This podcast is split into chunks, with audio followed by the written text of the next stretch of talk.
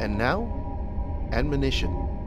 Two men were invited to take part in a ceremony.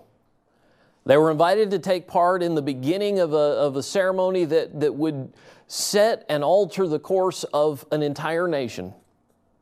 And they didn't live through the experience. Aaron had two sons, names Nadab and Abihu. He had four. Those two we're talking about. Nadab and Abihu were priests of God.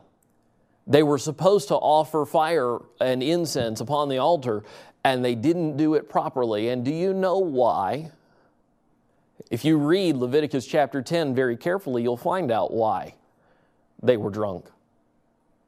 They didn't know the difference between one fire and another, and they put the wrong fire on the altar, and God took their lives.